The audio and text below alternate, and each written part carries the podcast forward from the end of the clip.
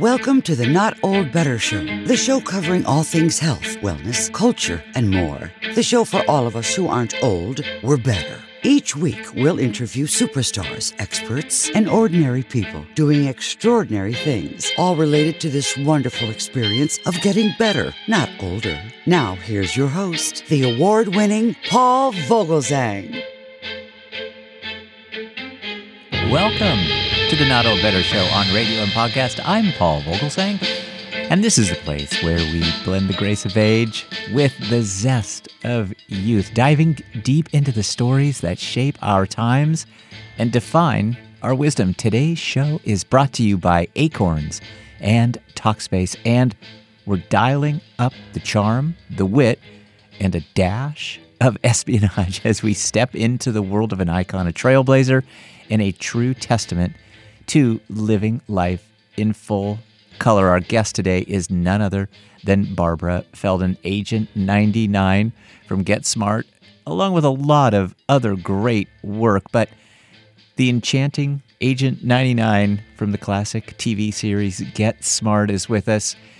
And don't let the code numbers and the secret missions fool you. Barbara's journey is one of depth, transformation, and a relentless pursuit of art, love, and understanding. From lighting up the screen with her effortless grace to penning the pages of her captivating memoir, Getting Smarter, Barbara's tale is one of constant evolution, a dance between the imagined and the real, and seen and unseen. In today's episode, we're peeling back the layers of this remarkable person, exploring the intersections of her life that have led her from the spy filled corridors of Get Smart to the vibrant lanes of the art world, and the reflective solitude of a writer's life. We'll delve into the laughter, the challenges, and the moments of serendipity with Barbara herself, guiding us through the narrative threads of her storied career. So, dear listeners, as we embark on this journey with Barbara Feldon, let's remember that every chapter of life, every role we play, and every line we write contributes to our own story of getting smarter, wiser, and undoubtedly better with age. So stay tuned as we uncover the secrets, the stories, and the sage wisdom of a woman who's lived a life as captivating off screen as it was on. This is the Not Old Better show on radio and podcast, and I'm thrilled to share with you this wonderful, unforgettable conversation with our guest today, Barbara Feldon. Barbara Feldon, gosh, welcome to the program. Well, it's my pleasure to be here. Thank you so much. I, I have to say, like so many in our audience, I'm just this huge fan. I want to talk about your life, Get Smart, and this wonderful new book that you've written, Getting Smarter. But I wonder if you can tell us a little bit about oh, Agent 99 in kind of a, a, a grand sense. We're all we're all familiar with Agent 99, quick-witted, um, always the best dressed, very sleek in the moves and, and everything. How did Agent 99 kind of help you uh, really move with life's curveballs and all that you've had to deal with and just developing this successful, multifaceted career over the years? Wow. uh, 99 actually the character mm-hmm. was kind of a bridge between the 50s woman and the later 60s woman when the feminist movement kind of clicked in toward the late 60s uh, the show went on the air in 1965 so it it, it was in the air the change for women's status was in the air, and that's why I think Buck Henry and um, Mel Brooks, being the artists that they are, uh, picked up on that. Whether they would have um, actually, you know, conceptualized it that way, I don't think they did. But I think that, you know, writers instinctively know what's ahead it's like I I don't know. They they pick up on the incipient signals of what's mm. coming up. Mm-hmm. So 99, in terms of the 50s, 1950s side of her, was very um, differential to men, very very careful to uh, avoid hurting their egos. You know, you see that in her character where she she comes up with the right answer, but she gives Max credit for it, or he takes credit and she doesn't Right. object. Um, and that's very 1950s. I mean, you wouldn't do anything to upset the guy, and uh, your role was more uh, adoring and supportive. And but in terms of the more advanced woman, the more evolved woman that was going to that was on the horizon already, Mhm. But not probably in everybody's face yet. um, uh, she she had confidence in herself, and she knew she was smart. If she never would have to say that, if you asked her that, she would brush it off probably. Um, but she accepted her position. Uh, she accepted that she was capable, and uh, she was comfortable with that. And so that was, I think, a, a neat kind of balance that happened in that character. Later on, years and years and years and years later, they made a movie mm-hmm. of Get Smart a few years ago with Steve Carell mm-hmm. and Anne Hathaway, mm-hmm. and they could not, they could not write that 99. It was a different 99 because it was a different time and they made her kind of she would put down max and that kind of thing. Um, i'm not saying they shouldn't have written that. I'm just saying that the times had changed so radically from the innocence and the the careful balance of um, of women and men in the mid 1960s that um, you couldn't deny it. It really was a very period uh, program. And Buck Henry, you mentioned Buck Henry and Mel Brooks, the great Buck Henry and the great Mel Brooks, and their writing. But you get credit for portraying this character with a lot of sense of empowerment and equality. Were you thinking that way at the time? No, no. You've read the book. I was not. Yes. I, I was enthralled to men. I was very much 1950s. Um, and 99 was way more evolved than I was as a feminist in the in the early years of the show. Uh, toward the end of the 60s, the show ended in 1970. Uh, toward the end of the 60s, I had caught on. Um, I was very much on board with uh, the women's movement by then. But uh, actually, I was portraying a character who had a kind of elan, or, you know, a kind of insouciant kind of um, spirit that I did not have. I was very much, the guy was the center of my life. My career was not. I'm not saying that putting the career in the center of your life is a better thing, but I'm just saying there should be more of a balance. Um, and and it was only later. I mean, I was doing a job. I was an actor, and that was the role. I didn't write her, so I can't take credit for her. Um, but I'm very grateful that I had the opportunity to embody her. we all are so grateful for that too because it, it just it's an, an excellent series it really still plays well I, I went back and watched a couple of episodes uh, you mentioned your book your new book uh, getting smarter a memoir and in the back of the book you have just these wonderful photos that um, I've had a chance to go through. I, I just I love them all. I just want to encourage our audience to go pick up a copy of this book and check out the book, all the great stories from Barbara Feldon, but the pictures are fabulous too. I wonder if you have a favorite. I, I have a favorite, and I, I love the one of you and Don Adams in the mustaches. That's a great picture, I think. But I wonder if you have a favorite photo from among those that you could tell us what it is. Well, you picked my favorite. Oh, okay, And that's good. why it's in the book. There were two times they wore mustaches. One when they were cleaning windows and spying on KAOS, um, and they were workmen with these mustaches Uh-huh. and overalls. Um, but the the one I really love is the episode where we uh, played uh, Charlie Chaplin. Yes. We were in an we were in a chorus line and everybody was dressed like Charlie Chaplin. and Max and I got trapped by KAOS during that episode. And Max, thinking that this was the end, actually proposed to Agent 99 and they had their in mustaches, and um, and, it, and it, that just amused me so much. And of course, when Max found out they weren't trapped, he he wanted to rescind the, um, but he couldn't. Ninety nine was too smart for that. He thought it might be the end there, and so he wanted to make that stand immediately. yeah. Such a great series. Well, post Get Smart, you have um, really had some amazing artistic adventures. I'll, I'll kind of put it that way.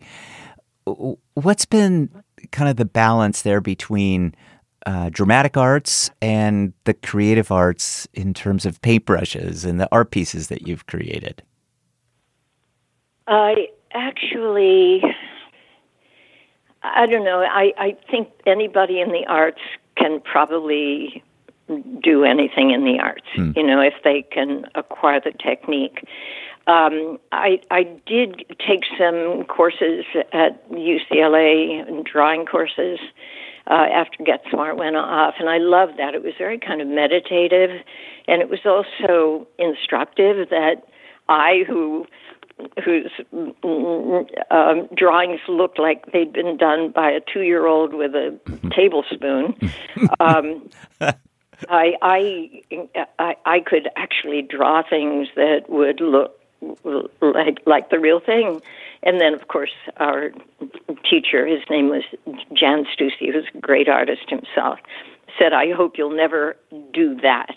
Now you know you can do it. You can let go of it and be maybe more expressive of yourself and uh, n- not play by the rules. Hmm.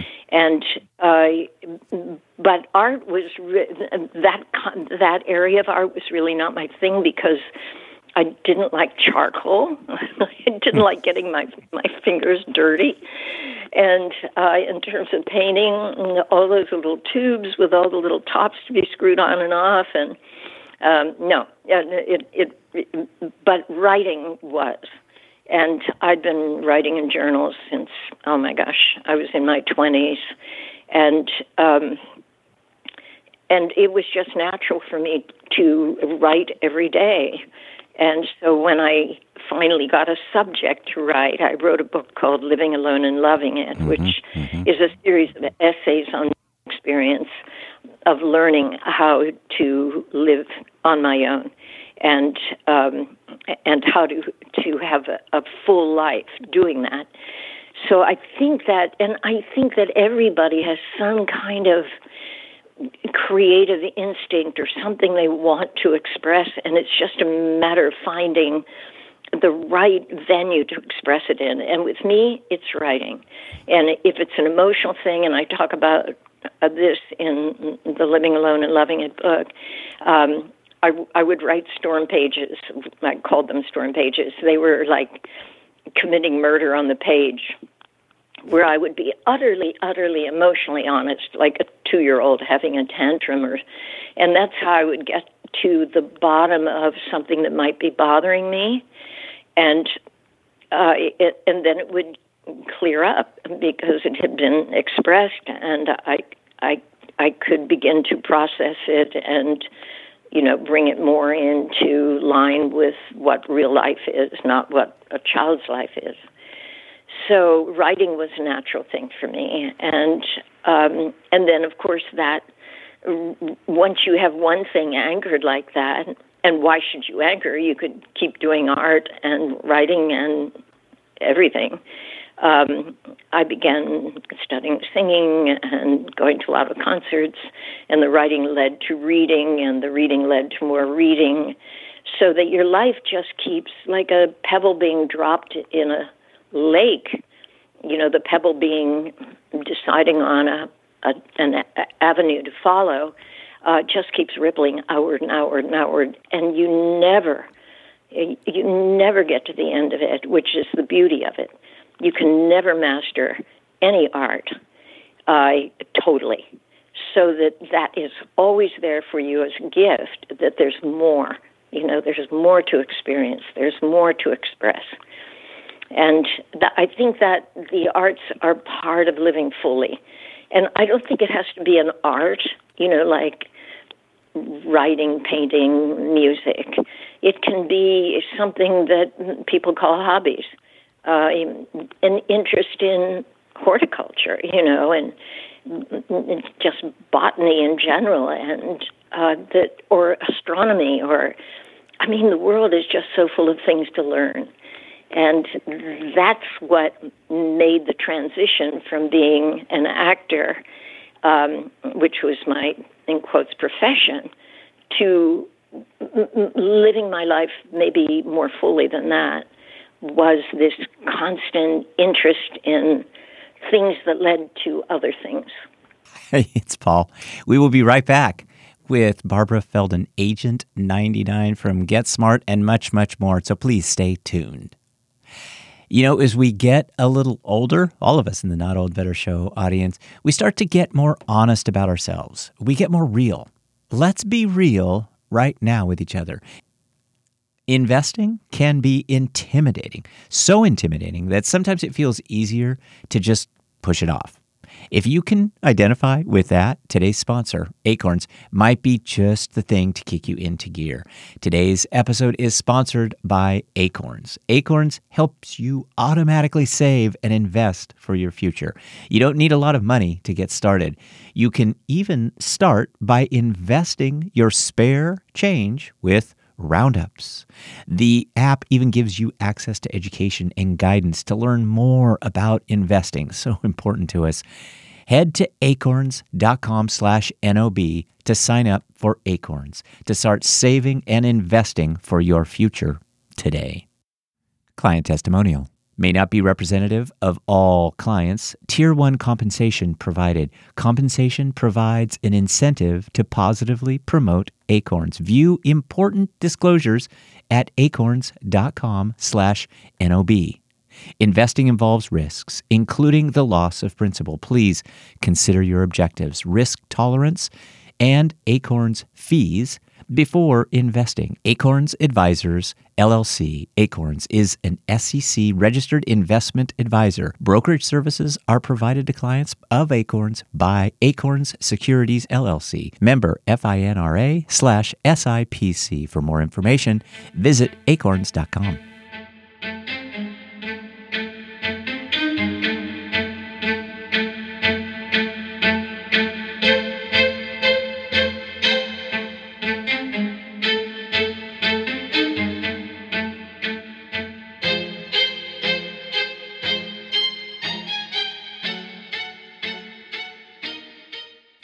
Hey, it's Paul.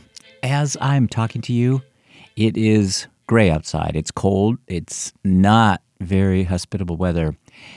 You know, for somebody who likes to be around other people and be outside, today's weather, which is going on for three days, is not cooperating. And it, and it gets me down. Literally, I get depressed during these times.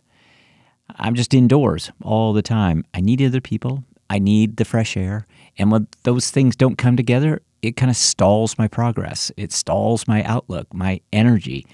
This can kind of go on for a little while. And it's during these days and others that I've come to realize that talking to a therapist is helpful for me. Initially, due to stalling out in my feelings, I didn't know how to get started. Our sponsor today, Talkspace, made it easy to find a therapist that I liked.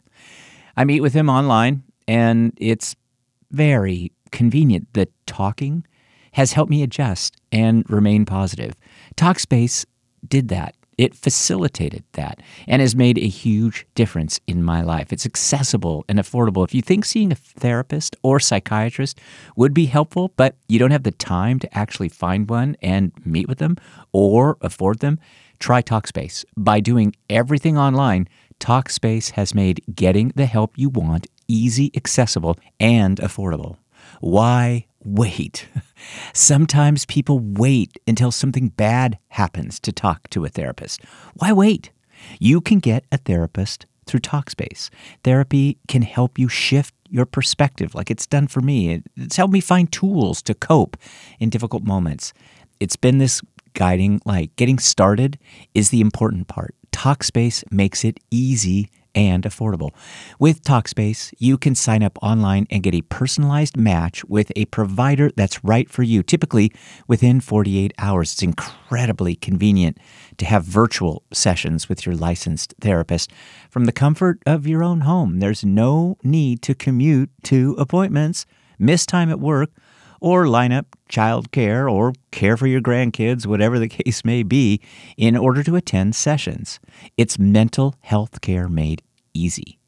One of the benefits, at least for me with Talkspace, is that the online system lets you send messages to your therapist so you don't have to wait for your next session. Talkspace is secure and private using the latest end to end bank grade encryption technology to store client information and complying with the latest HIPAA regulations and is in network with most major insurers. So, as a listener of the Not Old Better Show, you'll get $80 off of your first month with Talkspace when you go to Talkspace.com slash NOB.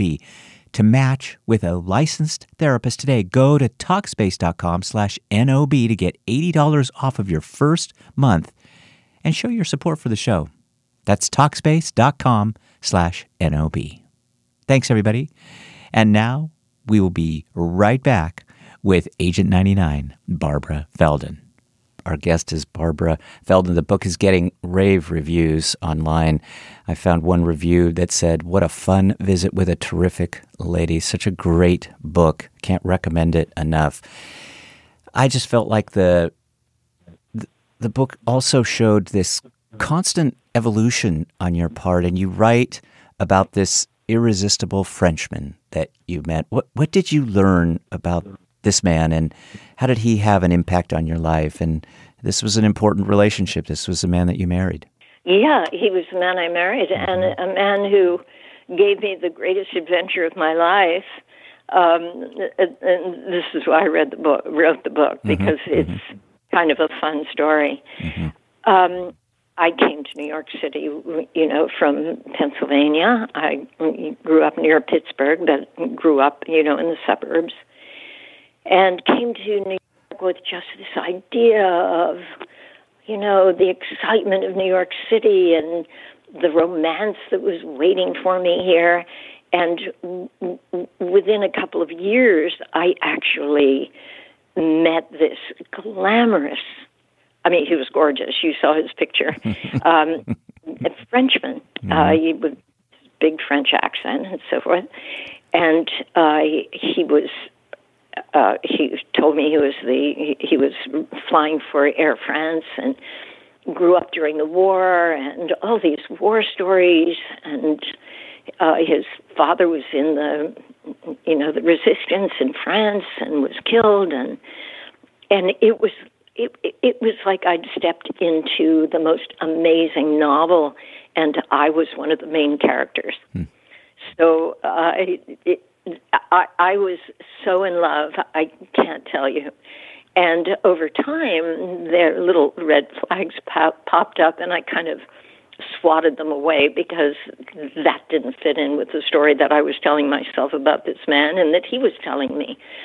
And over time, it it it it got deeper into the CIA and the KGB, and I thought I was being followed by the KGB, and uh, and it was, as you can imagine, a girl in her early twenties having stepped into this wild world, how thrilling it was, mm-hmm. and um, what a big adventure it was, and you know, as with all things that are built on fantasy, um, we could pretty much predict what was going to happen, but the way it happened, you know, would be something you couldn't predict. Well, it, it's a fascinating story, and I really um, just can't recommend it uh, enough to our audience. Again, the title of the book by Barbara Feldon is Getting Smarter, a memoir. You sound great. I, I know that you're 90. You're obviously very creative, still active, just having written this book. what is it that you do to continue this mission of wellness in your life and maybe share a couple of those secrets with our with our audience because I, we're all dying to know um, you know something i i don't pay attention to numbers hmm. like age numbers mm-hmm. it's really how you feel who you are um, I, I have a feeling that we're a little too addicted to numbers, but mm, I am mm-hmm. too. I'm I'm as curious as anyone about how old someone is, mm-hmm. because you want to measure yourself against them. Um, I've been very fortunate uh, health wise, but on the other hand, when I was um, in my early 40s, I was writing a segment for local PBS station on aging and we were given all this geriatric uh, information, and and it, there were the graphs showing that you age way more slowly if you exercise, mm-hmm. and I began exercising that day. I think I was 42, and uh, so I've exercised most days of my life uh, for the last, you know, nearly 50 years. Uh, and I, I really think that was important. I gave up smoking early, and um, I'm, you know, I eat fish, so I, I'm, I'm not a, you know, complete vegetarian, but pretty much the Mediterranean diet, but without any meat. Um, and so those are just the basic, simple, easy to do uh, daily routines that that I I think have contributed to how I feel, you know, and and what I can do today. um, the other thing about getting older is that the older you are, the more experienced you are, and the more you ha- more perspective you have mm-hmm. to bring to the world, and you can look at the world going crazy and stand back and say, you know, how how could this be happening? And if you're interested in history, you can see how it's happened over and over and over again. How people do things that are not really reasonable, and so it's it, it it's also helpful to be able to understand that you can do to change things, you can do what you can do. You can, you know, protest or you can contribute or you can vote. Um, but ultimately, on great waves of history, great waves of maybe craziness or, you know, irrationality that can take over people, that there's nothing you can do. Hmm. But you can watch it with interest and and do, you know, whatever you can think of to contribute to, you know, making the ship not rock so badly. That's a nice way of putting it. Yeah.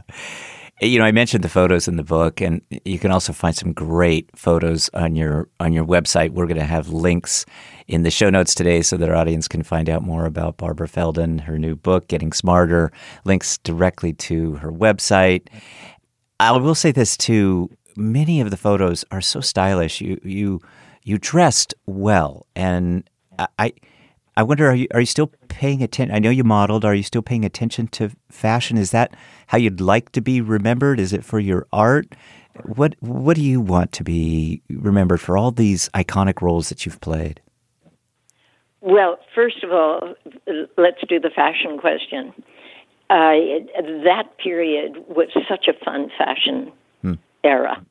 You know, there was mm-hmm. the, the mod yeah. clothes, and and uh, because I w- was a model, uh, I was exposed to a lot of the best designers, and it was it was so much fun. You know, it was and and it was creative. You know, it was creative on the part of the designers, but it was also created uh, creative of the people who were wearing them, how they accessorized them, and just the fun of it um, we're living in a different time now. If you go out on the New York streets in the 1960s, you see these knockoff Chanel suits and Rudi Gernreich, you know, cutting edge pop art kind of clothes. uh, you go out on the street today in New York, and yeah, and you pretty much see cargo pants and you know, um, just sweatshirts and blue jeans and and sneakers. You know, I don't know where fashion is residing. It's certainly not in circles that I travel in, hmm. and uh, and it's a shame in a way because it gave life a sense of occasion if you went to the theater and you got dressed up, and of course nobody does anymore. So, so much for fashion. in terms of being remembered, I never thought in terms of being remembered mm-hmm. uh, for anything. Mm-hmm. Um, I would like my book, Living Alone and Loving It, mm-hmm. to be able to be helpful to people. And I'm I'm happy I wrote that book. I'm mm-hmm. I didn't know at the time how pleased I'd be to have written it, but I am because I know a lot of a lot of people have have responded to it. Um, I, I I don't think anyone gets remembered for very long. A friend of mine was having his hair cut the other day, and there was music on, and he had to say to the young barber, um, you know, that's one of my favorite singers, and the barber said, "Who is he?" and and my friend said Dean Martin, and the guy said, "Who's Dean Martin?" and so that sort of tells you something about. I mean, most people do know who Dean Martin is, but a few generations from now, it'll be a lot more. You know, who's Dean Martin? What was Get Smart? What was that? You know, so I don't. I don't feel that's an important, you know, thing to want. Mm-hmm. Um, if you look in the universe, you look out at all the stars and everything, and you see how small we are. It seems like you know a, a small thing to uh, you know we're all part of humanity living now together, and that that's the important thing. Mm-hmm. Yeah, let's touch on living alone and loving it because uh, I when I look back on on your work and, and have done my research for, for our interview today, I, I found that there were an awful lot of very positive, uh, high marks, great reviews for that book for many people who were living solo lives of their own who really identified with yours. And I think in the book you cite somewhere in the high 40s, or maybe it's 50% of the residents of New York are living alone. So you really are serving a need here. This is providing some answers for people about questions when we live in in an unpartnered way. Yeah. Yeah, no, I mean it's basic principles too of reaching out. I mean, we know biologically we're social creatures, mm-hmm. so that's to have a happy life, and I believe that most of us can have happy lives. Um, you know, I mean, there are tragedies that are not happy, you know, and I'm not saying that that doesn't exist. It mm-hmm. does. Mm-hmm. But in general, I, but what we do need to be happy, and we cannot be happy without, is other people, you know, friends mm-hmm. and uh, it doesn't have to be one single partner. And in fact, if it's only one partner, that's not good. It, I, I don't mean people should have several partners. I mean that if that's the whole social life, that that is n- not very stable. But um, of course, the gold standard is to have your own special someone. Um, but if you don't have that, uh, you can be very happy having lots of special friends mm-hmm. and being involved in communities. Uh, you know, like some people, it's church communities or art communities or, um, you know, or just a circle of friends.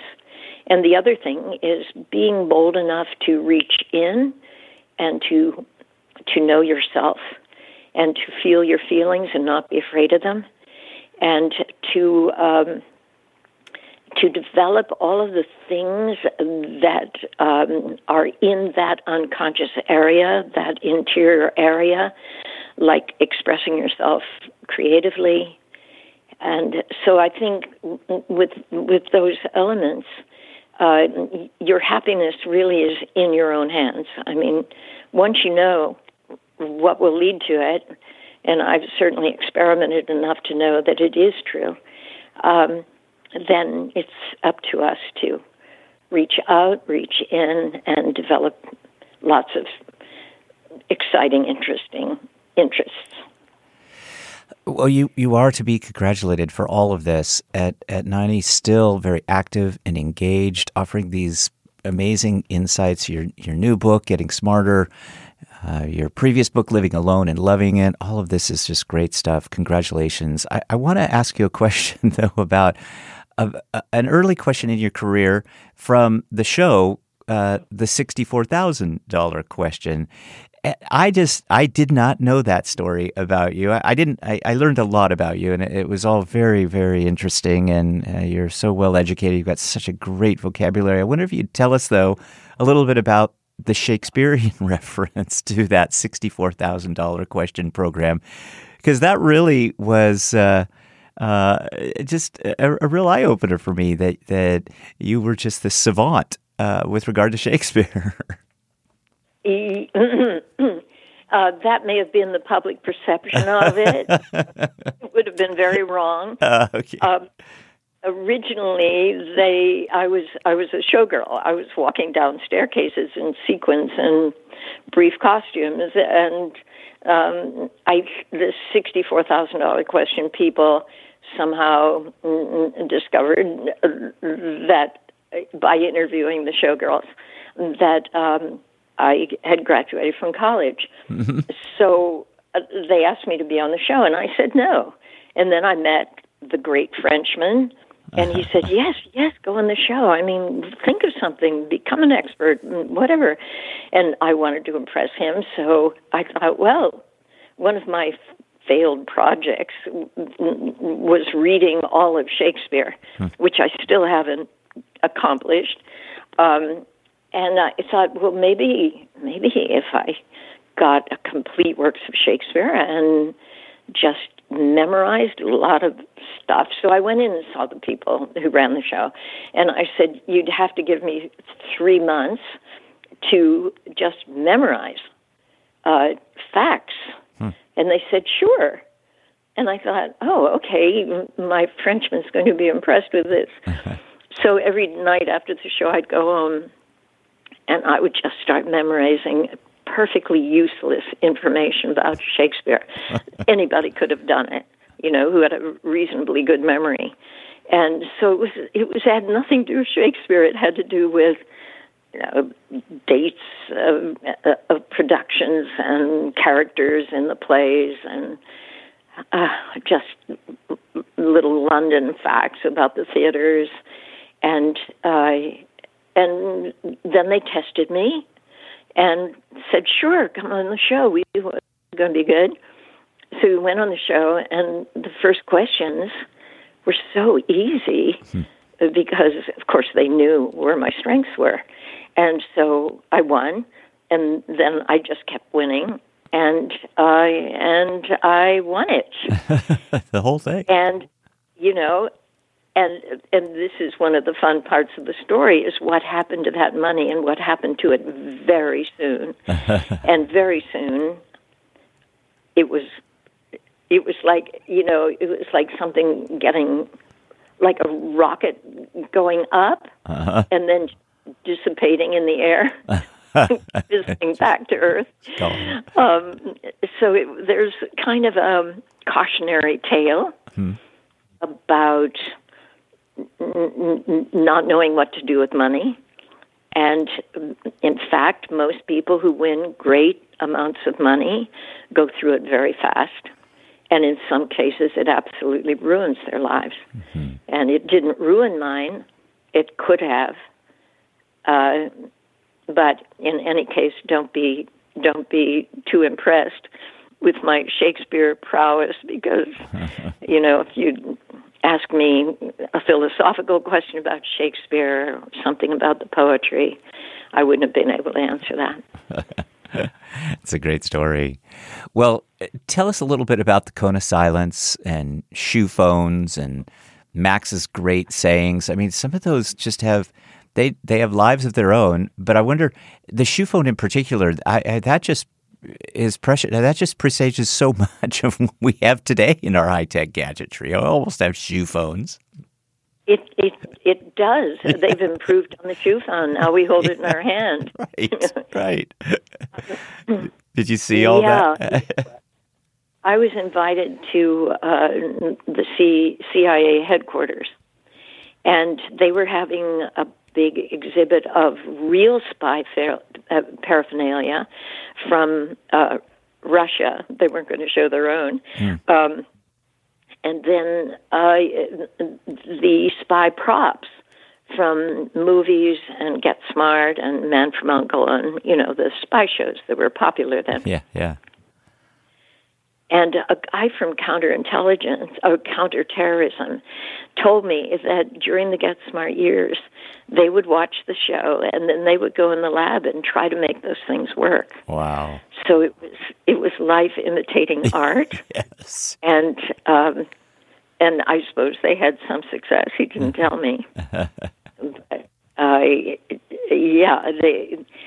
I, I think the the thing that captured everyone's imagination was the shoe phone. Yeah. Oh, yeah. Mm-hmm. Well, right. Yeah, and, and silly and fun, and it would have been nice too Yeah. if we'd had such a thing then. but now we have. Oh my gosh! Look how far we've come. It's Oh amazing. my gosh, yes. It is just incredible.